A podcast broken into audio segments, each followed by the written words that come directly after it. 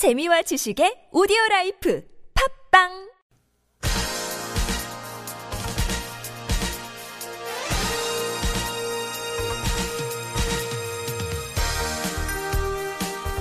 여러분 안녕하십니까 김만음입니다.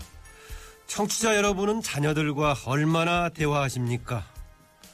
통계청이 발표한 2016년 청소년 통계에 따르면요. 청소년 절반 이상이 주중에 한시간도 아버지와 대화를 나누지 않는 것으로 나타났습니다. 수업을 포함한 하루 학습 시간은 고등학생이 가장 많았고 초등학생이 대학생보다 학습 시간이 오히려 더 많은 것으로 조사가 됐습니다. 반면 청소년 사망 원인 1위는 자살인 것으로 집계됐습니다. 10년 전만 해도 청소년 사망 원인 1위는 운수 사고였지만 자살이 역전하는 겁니다. 입시 경쟁에 치이고 학교 폭력에 시달리는 우리 청소년들 아버지와 마주 앉아 대화하는 시간과 기회만이라도 늘린다면 이런 극단적인 선택만큼은 막을 수 있지 않을까요? 5월 3일 화요일 비가 오는 아침입니다. 열린 아침 시작합니다.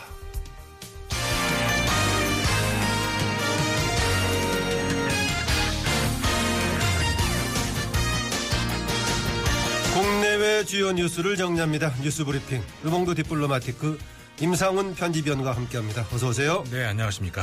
예, 먼저 박근혜 대통령 이란 방문 이야기부터 해보죠. 어제 이란의 국가 지도자 두 명을 모두 만났죠. 네, 이란을 방문 중인 박근혜 대통령이 이란의 최고 지도자 하메네이를 만났습니다. 아, 이란은 신정 국가죠. 그래서 아- 아야톨라라고 불리는 아, 종교 최고 지도자 하메네이가 실질적인 국가 원수인데요. 과거에 대통령을 역임하게 아, 됐습니다. 아 야톨라가 최고 지도자를 지칭하는 그런 명칭이군요. 네네 그렇습니다. 아, 그래서 이제 그 대통령 임기 당시에 북한을 방문했었죠. 그래서 이제 김일성 주석과 정상회담을 가졌던 인물인데 아, 그 때문에 이번 만남이 대북 압박이 될 수도 있다. 뭐 그런 분석이 또 일각에도 나오기도 나오고 있습니다.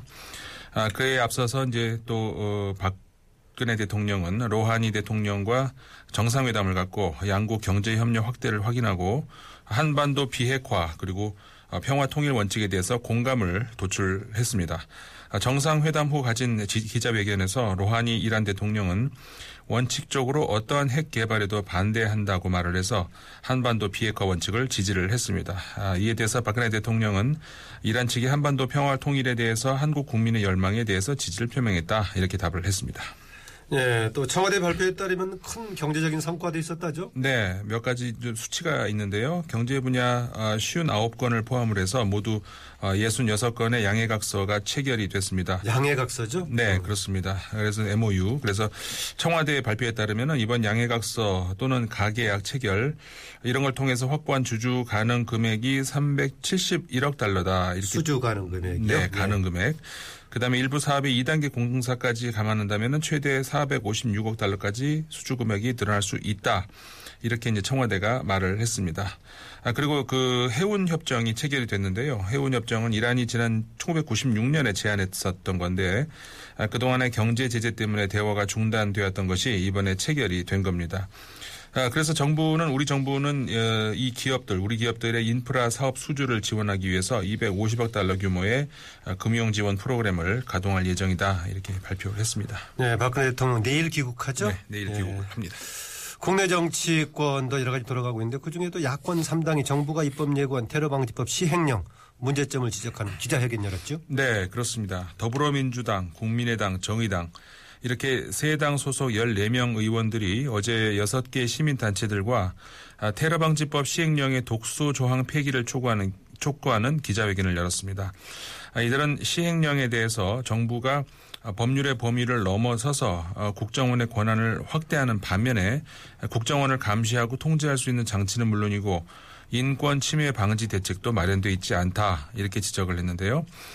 아, 야권은 이와 관련해서 시행령을 당장 막을, 막는 것은 쉽지 않지만 어, 모법을 고치면은 저지 가능하다 이런 입장에 있습니다. 아, 정치권에서는 이를 계기로 해서 야권 공조를 통한 법안 개정 등 그 20대 국회에서 야권의 전국 주도가 가능할지 이번에 한번 주목하는 분위기입니다. 아, 그러니까 시행령을 규정하고 있는 모법 자체를 테러방지법 자체를 좀 개정하는 걸 시도하겠다라는 게 야권의 입장이네요. 그렇죠. 그렇습니다. 어, 그런데 시행령 관련해서는 뭐 지난달 29일 국가인권위에서도 어, 위헌 소지라든가 인권 침해 네. 소지가 있다 해서 보완 필요하다라고 결정을 내렸었죠. 네, 예. 그렇습니다. 어, 오늘 새누리당 원내대표 경선 열리는데 얼마 있으면 안 하게 되겠지만 지금 상, 지금까지 분위기는 어떻습니까? 뭐 워낙 지금 준비 기간이 짧기 때문에 어, 총선 여파라는 또 변수도 있고 전망이 쉽지가 않습니다. 아, 과거 같으면은 또 그 박 대통령의 의중, 소위 박심 어, 이 향방을 또 가- 가늠해 볼 수도 있지만은 이번에는 그 박심 경쟁이 거의 없고요. 물론 과거에도 친박이 항상 유리하지는 않았습니다. 친박 중에 친박이라고 할 수 있는 최경원 의원도 아, 과거 2013년이었습니다. 그 이- 이주영 의원을 상대로 아주 8표 차 신승을 거둔 바가 있었고 작년에는 또 친박을 표방했던 이주영, 이주영 의원이 오히려 어, 비박 유승민 의원에게 패배, 패배한 경우도 있었죠. 아, 그리고 그래서 특히 이제 이번 경선에선 친박 프리미엄이 거의 없다 이렇게 봐야 될 것 같고요. 어, 타 지역 인사들끼리 교차 러닝메이트하는 원내대표 정책위의장 선거 그, 그 특성상 어, 지역적인 프리미엄도 거의 없다고 할 수 있을 것 같습니다. 그래서 선거권자들인 당선인들 중에서도 아직 결정을 못한 부동표가 많은 것으로 알려지고 있는데요. 그래서 실제 이제 자- 이 후보들 간 후보들의 연설 이게 어느 때보다 좀 중요하지 않을까 이렇게 예상할 수 있을 것 같습니다. 네, 김종인 전 대통령의 삼남 홍거리 씨 그동안에 뭐 정치 김대중 현, 전 아, 대통령. 김대중 전 대통령의 삼남 홍거리 씨 어, 뭐 그동안에 정치 현장하고는 좀 무관한 활동이었었는데 지난 총선 때 문재인 전 대표 더불어서 활동을 하기 시작하더니 최근에 계속 독설이 늘어나고 있어요. 네, 날선 독설이 계속 늘어나고 있습니다. 김대중 대통령의 마지막 아들이 김대중 대통령의 마지막 비서실장에 대해서 저격수를 자임한 것 아니냐 이런 평가가 나올 정도로 비판이 좀 매섭죠.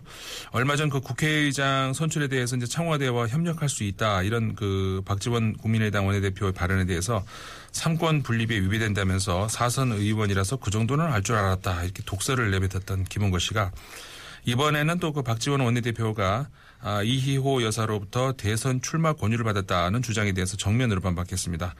아, 김문거 씨는 어머니께 여쭤봤더니 전혀 모르던 모르는 일이라더라면서 어머니를 정치 이용하지 말라 이렇게 지적을 했는데요.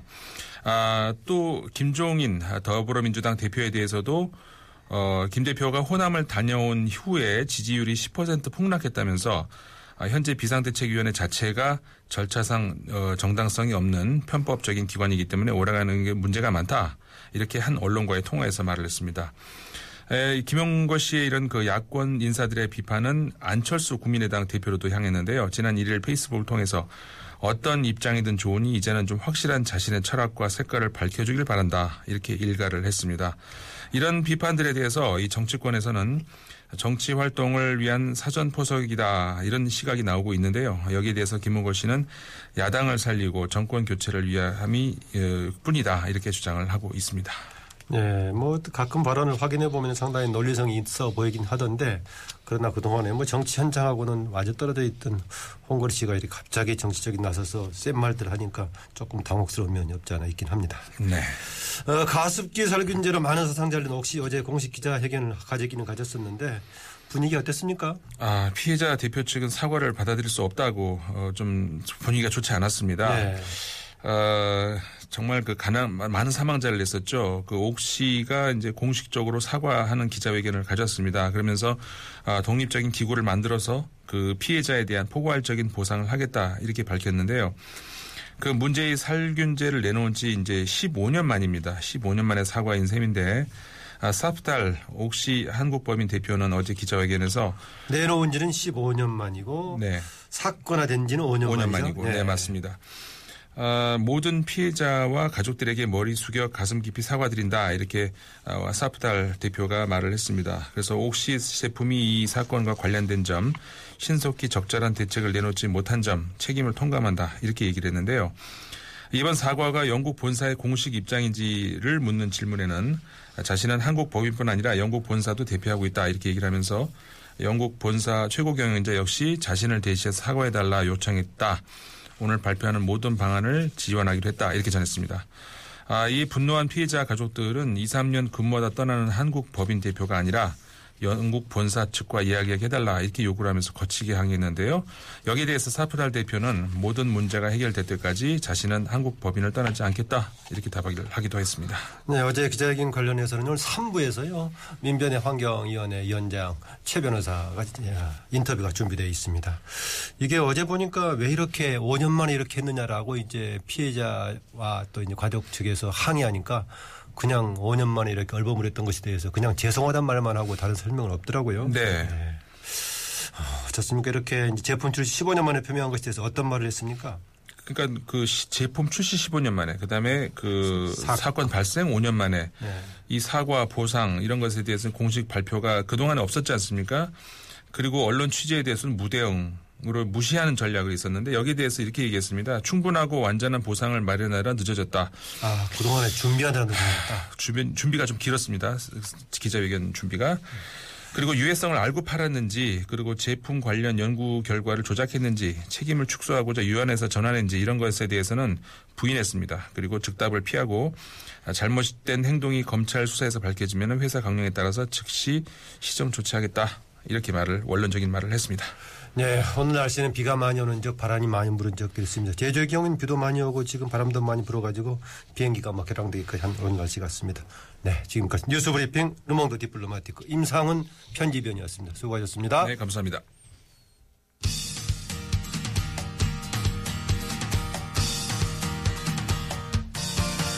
TBS FM 열린 아침 김만음입니다는 항상 여러분과 함께하고 있습니다. 궁금한 점 다른 의견 있으면 50원의 유료 문자 샵 0951번이나 카카오톡으로 보내주시면 됩니다. 매일 아침 7시 열린 아침 김만음입니다.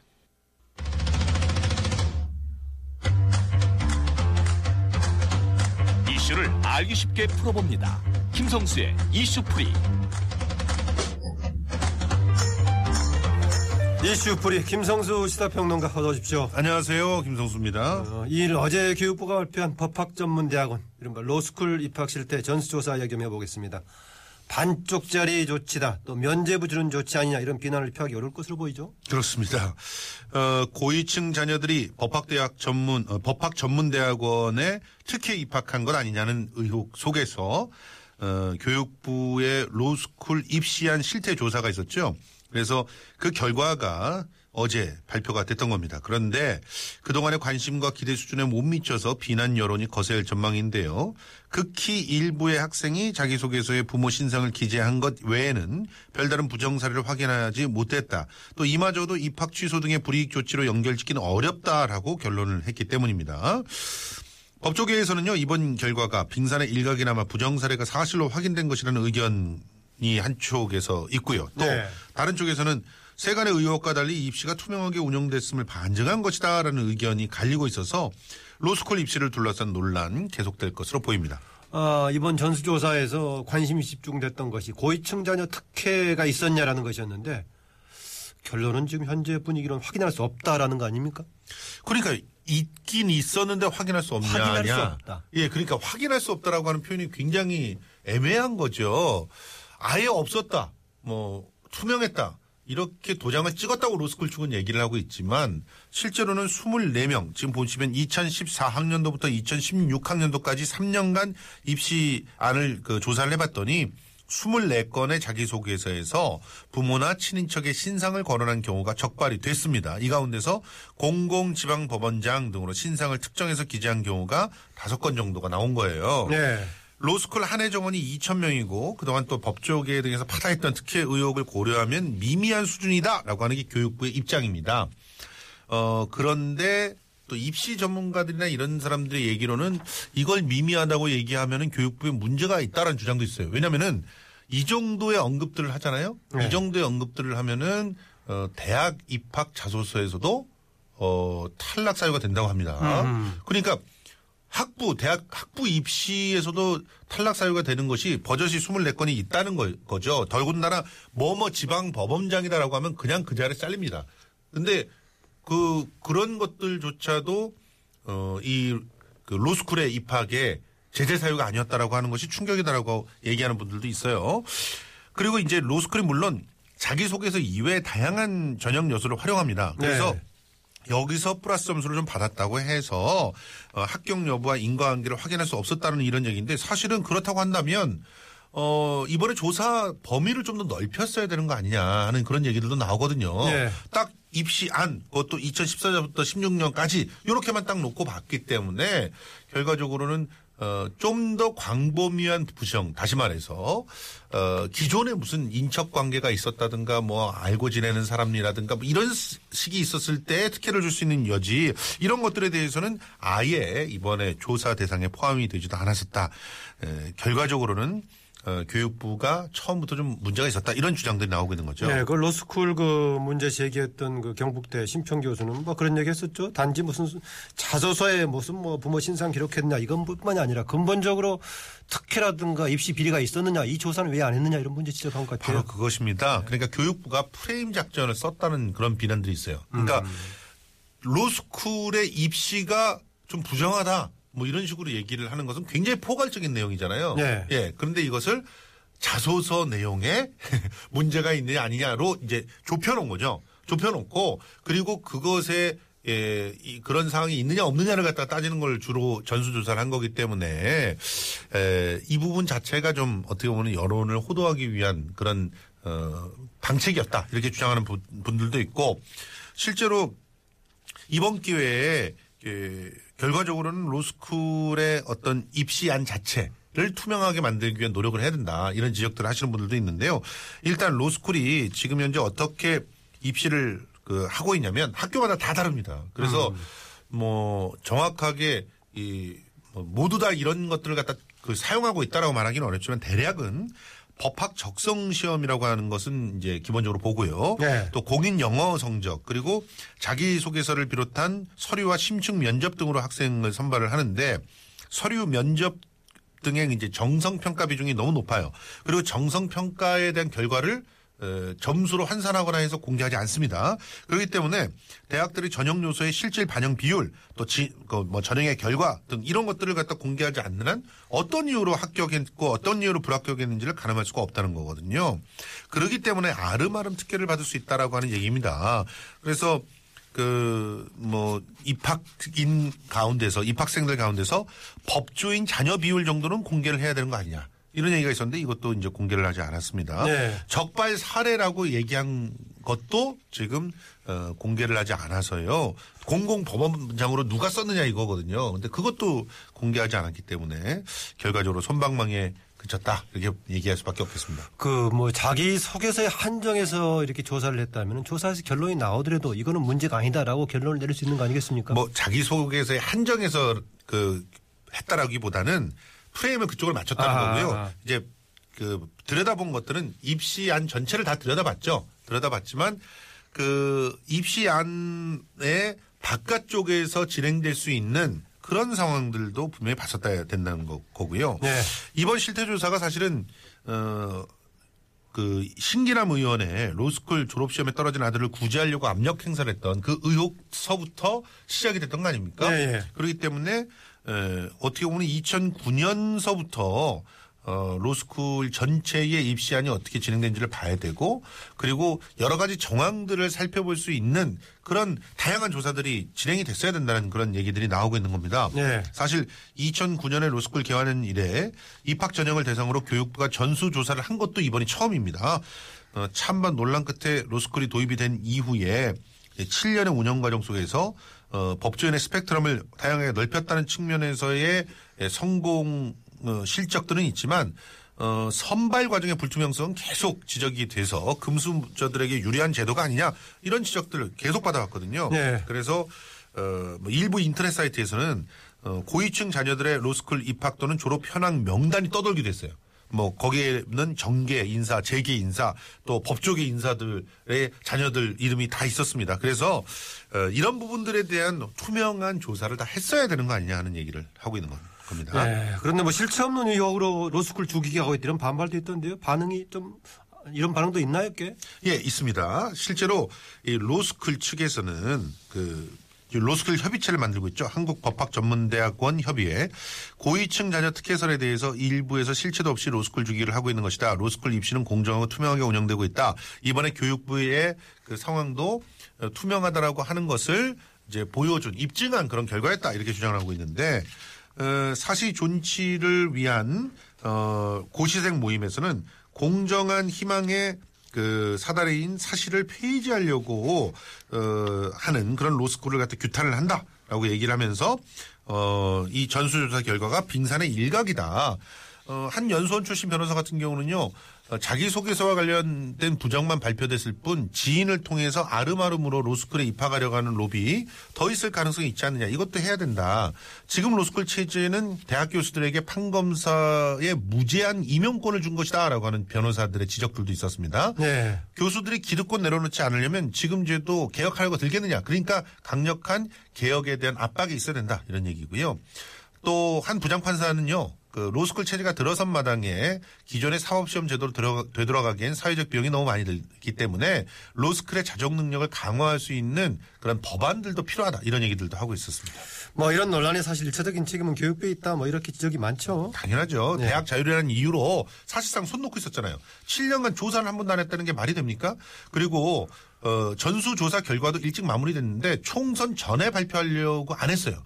이런 모습들도 사실은 어, 로스쿨 공정화에 대한 의지가 없다 이렇게 볼 수가 있겠죠. 예. 어, 서울변협에서 그래서 교육부의 조사 결과와 개선책 발표에 대해서 문제를 덮어버리에 급급한 자세라고 이렇게 평가를 하면서 입시 요강은 입시생 입학생 선발의 가장 기초적인 규칙인데 이 기초적 규칙조차 지키지 않았다는 사례가 발견이 된 거다. 그러니까 그것을 미래 법조인으로 선발하겠다는 로스쿨 당국 또 그런 지원자를 감싸고 두둔하는 그런 교육부 어, 문제가 있다. 이렇게 얘기를 하면서 어, 몇 가지 그 뭐 지적과 더불어서 대안들도 얘기를 했는데요. 특히 입법을 통해서 이런 부분들을 갖다가 좀 어, 해보겠다. 입법 청원에 대한 얘기 나왔는데 이런 부분들 앞으로 지켜봐야 될 것 같습니다. 네, 지금까지 그 법학전문대학은 로스쿨 입시 문제, 입시 비리 의혹에 대해서 20분에 살펴봤습니다. 지금까지 김성수 시사평론가였습니다. 수고하셨습니다. 고맙습니다.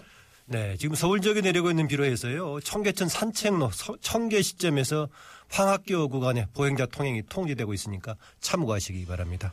저는 잠시 후 열린 인터뷰로 다시 오겠습니다.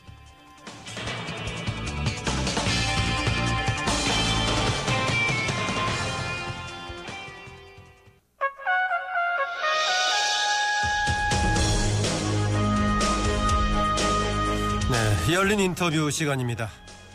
더불어민주당이 오늘 당선인 또 당무위원 연석회의를 열어서 전당대회 시기를 결정합니다. 또 내일 치러질 원내대표 경선은 여섯 명이 후보로 나서 6파전이 펼쳐지고 있는데요. 후보군 중에 한 분이죠. 더불어민주당 민병도 의원 연결되어 있습니다. 안녕하십니까? 네, 안녕하세요. 예. 말 그대로 원내대표는 원내 대표를 뽑는 것인데 현재 여러 가지 차원에서 원내대표의 역할이 남다르죠? 예, 20대 국회의원은 여소야대 이죠. 예. 다당되죠. 그 다음에 제1당이 야당이죠. 세 가지 특징이 있죠. 예. 그래서 레일을 잘 깔아야지만 이것이 어, 효능감 있는 생산성 있는 국회가 될 것입니다. 그렇지 않고 어, 국민의당이 이제 대통령 후보를 어, 대통령 후보를 갖다가 만들기 위해서 예. 또 혹은 새누리당의 정권 재창출을 위해서 국회를 갖다 경쟁의 장으로만 활용한다고 한다면 예. 아무런 결과를 도출할 수 없기 때문에 특히 제1당의 원내대표 역할이 굉장히 중요하다고 생각합니다. 예. 특히 이제 국민의당과의 관계를 먼저 꺼내시네요. 아, 예. 국민의당과의 관계를 먼저 꺼낸 것은 아니고요. 예. 지금 자꾸 국민의당과의 관계가 중요하다, 중요하다 하는 얘기를 많이 하시는데, 예. 그건 잘못된 것이죠. 왜냐하면, 어쨌든 정부 여당의 국정 운영에 책임이 있는 겁니다. 예. 이것을 안정적으로 우리가 관리할 책임은 또 국회 제1당이 있습니다. 그러니까 사실은 정부 여당 입장에서는 성과를 내야 하는 촉박감이 있죠. 예. 어, 그런 것을, 그런 한계와 또 그런 어떤 환경 이런 걸 잘 감안해서 제1당이 일단은 정부 여당하고 파트너를 생각하고 국정을 운영해야 한다고 보고 또 필요한 경우, 어, 필요한 경우라고 한다면 정부 여당이 이제 기존의 19대 국회 갖다 벗어나지 못해서 그 태도를 고치지 못하고 예. 과거의 어떤 그 일방주의적인 어떤 태도를 갖다 계속 고집한다고 한다면 또 필요에 따라서는 어, 제3당인 국민의당과 연대도 할 수 있다 이런 생각을 갖고 있습니다. 네. 뭐 요즘은 이제 좀 며칠 지나서 바뀌었나 모르겠습니다만 국민의당 박지원 의원 원내대표로 이제 내부에서 결정이 추대가 돼가지고 결정됐을 때 여야 간이 상당히 중요한 변수로 이야기가 되던데 국민의당 박지원 의원이 원내대표가 되는 것이 어, 더불어민주당 원내대표 경선에서 변수가 되나요? 큰 변수는 안 될 것 같습니다. 왜냐하면 박지원 대표나 김성식 정책위 의장, 김관영 수- 어, 수석 부 대표 다 그 당에서는 베스트를 갖다 선출했다고 봅니다. 예. 저는 각 당에서 베스트 선출한 것이 맞다고 봅니다. 왜? 왜냐하면 지금 국민들이 너무 어려워하고 예. 경제가 심각한 상황이기 때문에 어, 예, 이른바 이제 말이 되는 사람들끼리 만나서 구청을 갖다가 빠른 속도로 하여간 성과를 낼 것은 내야 한다라고 생각은 드는데 다만 이제 정치는 예, 언어의 유인은 아니라고 생각합니다. 예. 진실의 게임이라고 생각합니다. 결과를 만드는 게임이라고 생각합니다. 그런 면에서 최근에 있었던 그 해프닝 같은 경우는 어, 국민의당에서 있었던 해프닝 같은 경우는 굉장히 아쉽게 생각되는 부분이죠. 어떤 해프닝을 얘기하는 겁니까? 아, 가령 대통령이 사과를 한다면 뭐 사과를 갖다 개별적으로 국민의당에 와서 한다. 정말 상식적으로는 좀 이해가 안 가는 부분이죠. 아마 그럴 가능성은 물론 어, 대통령이 국민 전체한테 사과를 한다면 얼마나 좋겠습니까? 그래서 19대 국회와는 다른 20대 네. 국회 새로운 패러다임을 보이겠다. 이거는 우리가 누구나 요구할 수 있는 것이라고 생각합니다. 근데 그런 사과를 한다고 한다면 어, 국회의장을 어, 새누리당에 줄 수 있다. 만약에 대통령이 두 번 사과를 한다고 한다면 상임위원장을 다 줘야 하는 것인지 네. 어, 하여간 여러 가지 지금 당내외 어떤 비판을 부딪히고 있는데 어, 다시 말씀드리지만 정치는 진실의 게임이라고 생각합니다. 예, 거기에 대해서 뭐 이런저런 해명도 하게 됐었죠. 예. 네, 네.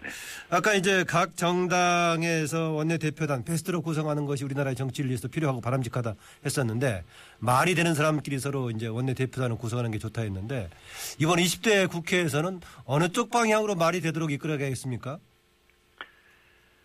예, 아, 우선 뭐 우리 당 입장에서 제가 원내대표가 된다고 한다면 예. 그 주거 문제랄지 부채 문제랄지 가불 관계랄지 아, 혹은 노동 문제 등에 있어서 4대 개혁 아, 우리 더민주판 4대 개혁을 갖다가 제출할 생각입니다. 예.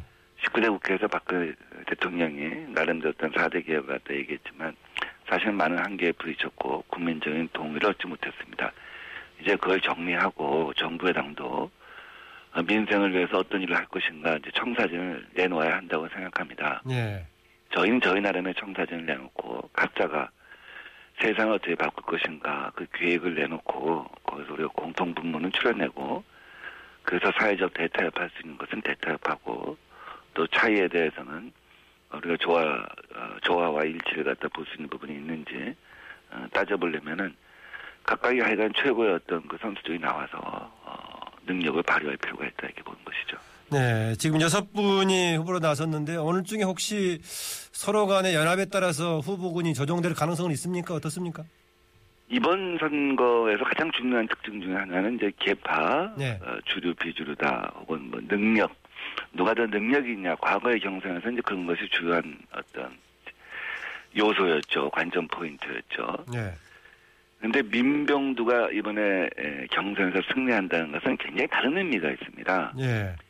문재인 대통령 후보가 대선 평가서를 낸 적이 있습니다. 119 끝이 시작이다. 그래서 우리가 왜 졌는가? 우리 안에 근본주의가 문제였다. 그래서 더 유능한 진보, 더 유연한 진보로 가야 한다 하는 얘기를 갖다 하신 바가 있어요. 예. 그걸 한마디로 압축하면 뿌리는 깊게 그늘은 넓게였습니다. 근데 그것이 민병두가 지금까지 4년 동안 당의 정책이나 어, 정책이나 전략을 하면서 일관되게 추진해 왔던 얘기거든요. 예. 사회 경제적으로 근본 깊게 외연은 넓게 정체성은 유, 어, 유지하면서 확장주의로 가자는 것이죠. 또 김종인 대표도 마찬가지로 경제민주화를 갖다 하면서 정책은 수권 능력을 보여주자. 그러니까 민병두는 그런 지금까지 어떤 궤도와 일치된 인물인 거죠. 예, 예. 그래서 내년 대선을 생각한다고 한다면 그런 정체성에 기반한 정치적 확장주의 노선을 갖고 있는 민병두를 선택하느냐 아니냐. 그래서 국민들이 오늘 내일 어, 경선에서 20대 첫 어, 원내대표 경선에서 정체성에 기반한 정치적 외연의 확장주의를 주장한 민병두를 선택한다고 한다면 아 저 당이 내년 대선에서 수권할 의지를 의원들이 보여줬다 이렇게 평가할 것입니다. 그래서 예. 굉장히 중요한 의미가 있는 것이죠. 아, 지금 말씀하신 외연 확장주에 대비되는 더불어민주당의 내부에 있는 또 하나의 기류는 어떤 것을 얘기하는 겁니까? 근본주의를 얘기하는 겁니까? 근본주의든 복고주의든 뭐 하여간 정통주의든 뭐 어떻게 표현할지는 모르겠습니다만 예. 그분들이 어떻게 표현할지 모르겠습니다만 실제로 이번 원내대표 경선 과정에서 저는 그것을 분명히 하고 있습니다. 정체성은 기, 기초로 하되 정치적 우연을 어, 확장하는 이 확장주의 노선이 계속되어야지만 내년 대선에서 이길 수 있다. 이것이 민병두가 출마 선언에서부터 내건 기치이고 쭉 일관되게 이 얘기를 해오고 있는 것이죠. 예. 또이 반대되는 얘기를 하시는 분들도 아마 있을 겁니다. 그래서 내일 아마 우리 의원들은 굉장히 전략적인 고민, 전략적인 판단, 전략적인 사고를 요구받고 있는 것이고 그 결과에 대해서 국민들이 볼 때 아 이 당이 내년에 이런 노선으로 정권을 갖다 획득하려고 하는구나. 확장주의 노선으로 정권을 어, 어, 획득하려고 하는구나. 아니면 집도끼를 갖고 어, 정권을 획득하려고 하는구나. 어, 이것을 굉장히 주의 깊게 아마 관찰할 것이라고 생각합니다. 아, 지금 민병도 의원의 외연 확장주의에 대비가 되는 근본주의적인 기류를 조금 가지고 있는 그런 후보도 있습니까? 지금 원내대표 여섯 명 중에서요? 제가 누구를 뭐 특정해서 아니, 특정하지는 않더라도요. 그런 후보군 있습니까? 어쨌든 저는 이것을 분명히 얘기하고 있다는 것이죠. 예. 문재인 대표의 정체성에 기반한 확장주의, 김종인 대표의 경제 민주화에 기초한 수권 능력을 보여주는 확장주의. 이것이 민병두가 지난 19대 동안, 19대 국회 4년 동안 일관되게 추진해왔던 것이고 지금 여섯 명의 후보 중에 그런 이미지와 그런 노선을 가지고 분명히 갖고 있는 후보는 저라는 것이죠. 예. 그 이제 이른바 이번에는 확실하게 친문 성향이 강한 후보는 없다라고 얘기하는데 잠정적으로 그래도 우상호 우원식 의원이 조금 그런 기류를 반영하는 거 아니냐. 그래서 수적으로 그쪽이 혹시 집단적으로 밀어준다면 우위에 있지도 않을까 이런 분석이 있던데 타당한 분석이라고 보십니까? 뭐 일반적으로 언론에서 그분들을 이제 범주류라고 이렇게 표현을 하고 있는 것을 알고 있습니다. 예. 뭐 저는 어, 지금 말씀하신 것처럼 이제 범주류 숫자가 굉장히 많다고 할 수 있죠. 예. 근데 제가 어, 지난 4년 동안 쭉 어, 해왔던 어떤 의정 활동 행적을 보면 주류 의원들이 저를 배제할 수 없을 정도로 제가 진보적인 경제, 민생 경제 노선을 일관되게 유지해 왔고 또 거기서 가장 많은 성과를 낸 의원 중에 하나입니다. 예. 저희 기반이라고 한다면 주류 비주 비주류 할 것 없이 제가 일을 하는 데 있어서 어떤 갖고 있는 신뢰, 그 제가 정책이나 전략 파트를 4년 동안 하면서 저 개인에 대해서 어, 갖고 있는 신뢰 이런 것이 저의 어떤 무기가 아닌가 하는 생각을 갖고 있습니다. 네. 어, 당의 연구원장을 몇 년간 하셨죠? 그 임기가 2년이고 이번 8월 초에 끝납니다. 아, 그동안에 또 당의 뭐 전략 기획을 맡아서 위원장을 계속 맡아 오셨었죠?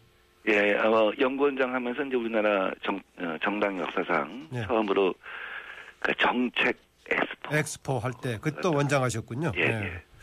그 오늘이 이제 당선자 당문위원 연석회의를 통해서 전당대회 관련한 의견 뭐 결정하겠다라는 것인데 전당대회 연기에 관한 이야기 어떤 입장이십니까? 저는 총선이나 대선이나 이렇게 평가를 할 때 큰 흐름만 평가합니다. 거기서 네. 미시적인 사건들을 갖고 평가를 한다면 사실 굉장히 의미가 없다는 입장을 갖고 있어요. 마지막에 누가 광주에 가느냐 안 가느냐 또 누가 무슨 공천을 잘했냐 잘못했냐 갖고 따진다고 한다면 그것은 다음 선거의 교과서가 되지가 않습니다. 예. 네, 다음 선거의 교과서는 그러니까 가령 축구나 농구는 비디오 분석을 하면 선수들이 거의 대- 일치하잖아요. 상대 음. 선수와 우리 선수가. 예. 그래서 그 비디오 판독까지 해가면서 비디오를 갖다 여러 번 돌려보면서 공부를 하지만 저는 큰 흐름이 뭐냐, 큰 교훈이 뭐냐만을 보면 된다고 생각해요. 근데 많은 사람들은 백설 낸다, 뭐 어쩐다 하면서 그것을 미션인 사건을 갖다가 이제 키워나가는데 그래갖고는 정치에서 다음의 교과서를 갖다가 만들 수가 없습니다. 예. 그래서 오늘 자꾸 그런 어떤 어, 미세한 논쟁으로 갈기보다는 다음 대선을 향해서 가는데 무엇이 유리하냐, 언제 어떻게 지도부를 꾸리는 것이 유리하냐 하는 걸 갖고 이제 고민을 해야 한다는. 그런 고민에서 봤을 때는 어떻게 보십니까? 연기하는 게 필요하다고 보십니까? 어떻습니까? 우선 이제 원구성 문제 같은 것 등등 다 이제 고려가 돼야 되고 네. 지금 이번 총선에서 나타난 민심이 있지 않습니까? 경제를 잘 살려야 한다는. 아하. 그래서 20대 국회가 출발을 하면서 이제 그 어, 지도부가 교체돼 나가는 20대 국회가 이제 세팅이 되고 민생 문제에 대해서 스타트가 되면서 그러니까 당장 6, 7월에 한 것보다는 당의 합의하에 에, 일정 정도 연기한 것이 좋지 않냐 하는 생각을 갖고 있습니다. 예, 그 청취자분들 중에서요, 5531님께서 세월호 문제에 관한 것은 지금 당장 시급한 역할 아니냐 이 부분에 대한 어떤 이- 거요? 세월호 문제 관련해 가지고 아, 예, 예. 어떤 입장이십니까 지금요? 어, 그 문제를 포함하여 이제 원구성 아마 이제 지금 19대 국회 마지막이라서 사실은 예. 여야가 이런저런 얘기를 다 했지만 마무리는 하나도 못하고 이제 그 비쟁점 법안만 처리하고 끝날 겁니다. 근데 오늘 새누리당 원내대표 경선 또 내일 어 우리 더민주 경선이 끝나면 사실상 새 대표들이 이제 20대 국회 협상을 하겠죠. 예. 그래서 원구성 어떻게 할 것이냐 문제 포함하여 어, 민생 경제 문제 어떻게 할 것이냐 또 세월호 문제를 포함하여 지금 뭐 어, 지금 어, 살인 가습기 사건 등등 여러 가지 쟁점이 있지 않습니까? 이런 것들에 대해서 일괄적으로 논의할 것입니다. 예. 아까 그 이제 여러 가지 고려해서 이제 전당대 시점을 고려해야 된다 했었는데 현재로서는 그럼 대충 이제 연기론 쪽에 무게가 실리는 그런 판단이시죠? 아, 저는 뭐 6, 7월 전당대회는 물리적으로 불가능. 물리적으로 불가하다. 예. 빨라도는 8, 9월이나 된, 다는 얘기죠? 네, 예. 예. 그 통합 행동의 일원이시죠? 네. 어, 그럼 보통 때 우리가 이제 야권에서 통합 이야기할 때 정당 통합을 얘기하는데 당장 무슨 정당 통합은 아닐 것 같고 통합 행동이 지향하는 통합의 과제 어떤 것들이 있습니까? 예, 그 당시에 이제 당이 어, 분열되고 분당될 수 있기 때문에 그렇게 하면 안 된다 하는 어, 충정에서 통합 행동이 시작됐는데 지금 당장 뭐 말씀하신 것처럼 야권이 통합될 일, 일이 없고 그런 환경도 아니고 예. 어, 그래서 지금 사회 경제적 통합에 우리가 좀 나서야 되지 않겠는가 하는 생각을 갖고 있습니다. 뭐 송영교 시장이 생각하는 어떤 주택 정책도 있고 가까이 지금 삼선 사선이 되다 보니까 정치적으로 세상을 바꾸려면 가령 뭐 박, 어, 박영선 우리 의원 같은 경우는 재벌 개혁이랄지 등등 각각이 소망하고 꿈꿔왔던 생각들이 있어요. 사회 경제 통합을 위해서 예. 그런 것들을 모아갖고 우리가 한번 어, 힘을 합쳐 나가자 뭐 이런 생각을 좀 갖고 있습니다.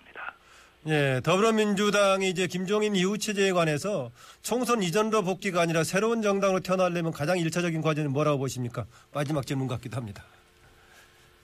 어, 지금의 경제 문제에서 실력을 보이고 성과를 내는 게 제일 중요하다고 생각합니다. 예. 그래서 다른 어느 때보다 해당 원내대표가 중요하다는 말씀들 많이 하는데 과거처럼 정기국회 말미에 쟁점 법안 몇 개를 주고받는 그래서 1년 동사를 다졌다는 그런 정치 문화가 아니라 스몰들이든 빅들이든 하여튼 우리의 경제 문제에서 늘 성과를 내는 정당으로 체제를 변화시킬 필요가 있다 이렇게 생각하고 있습니다. 오늘 말씀 감사합니다. 네, 고맙습니다. 네, 지금까지 더불어민주당 민병도 의원이었는데요. 내일이 이제 더불어민주당에서 원내 대표 선출이 있는데 후보 6명 중에 한 명이었습니다.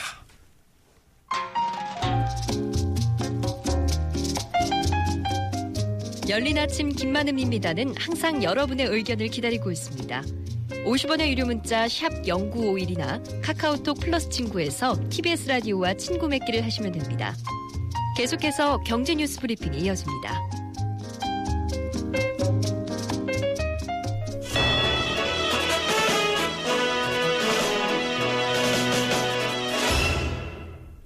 경제계 주요 이슈를 살펴보는 경제 뉴스 브리핑 시간입니다. 이데일리 성문재 기자와 함께합니다. 어서 오세요. 네, 안녕하십니까? 네, 어제 증시 소식부터 정리해 보죠.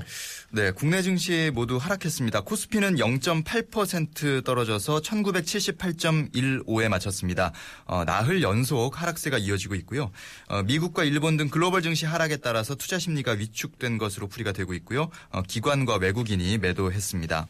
코스닥은 1% 넘게 떨어져서 690.27에 마쳤는데요. 어, 3거래일 만에 하락한 것이었고요. 역시 코스피 시장과 마찬가지로 외국인과 기관의 매도세가 어, 두드러졌습니다. 아시아 증시 같은 경우는 중국이 노동절 연휴로 휴장한 가운데 일본은 3% 넘게 하락했습니다. 어, 기록적인 엔화 강세 현상이 영향을 미쳤는데요.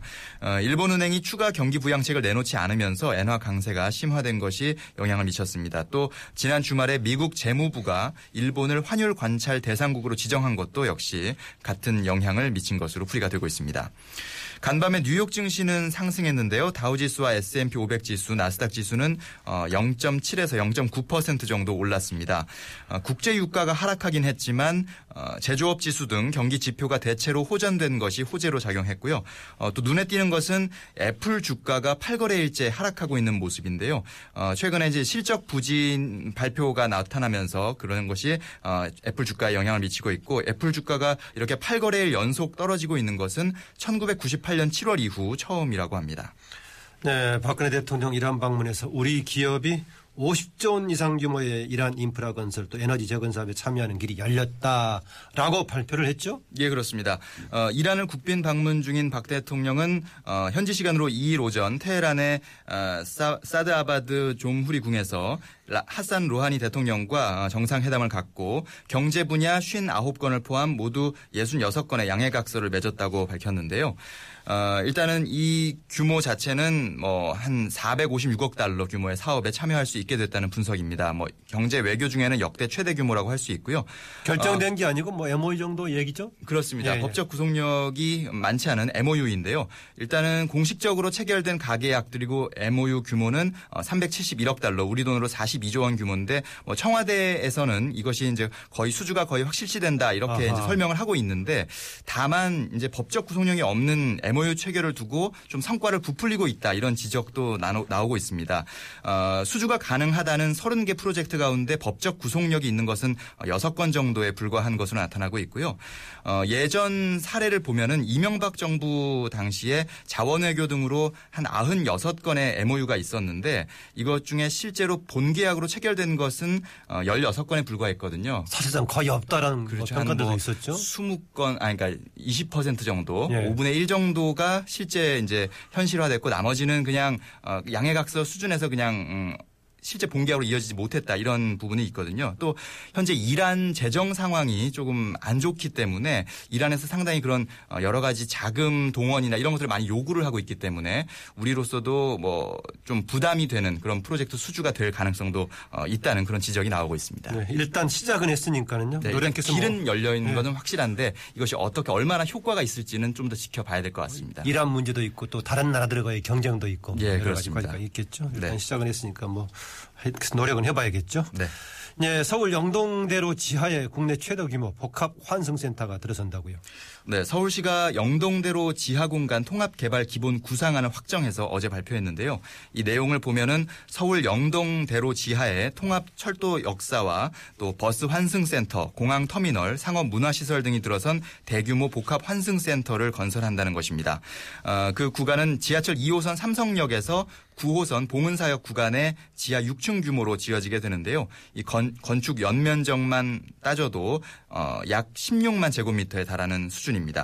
영동대로 지하 공간이 코엑스 및 또 새로 조성될 글로벌 비즈니스 센터, 그러니까 현대차, 현대차 그룹의 사옥이죠. 이것과 연결되면은 잠실 야구장 30배 규모의 국내 최대 규모의 지하 도시가 어, 만들어지는 것이라고 설명하고 있습니다.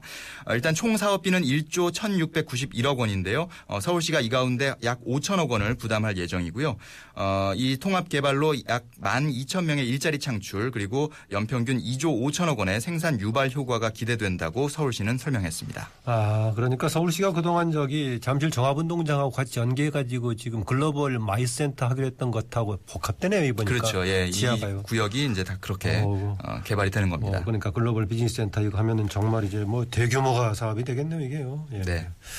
해운조선업 구조조정 재원 마련 방식을 두고 지금 한국은행 같은 뭐 이렇게 그동안에 정부하고 특히 금융위원회와 갈등이 심했는데 네. 한발 한국은행이 물러선 모양새예요.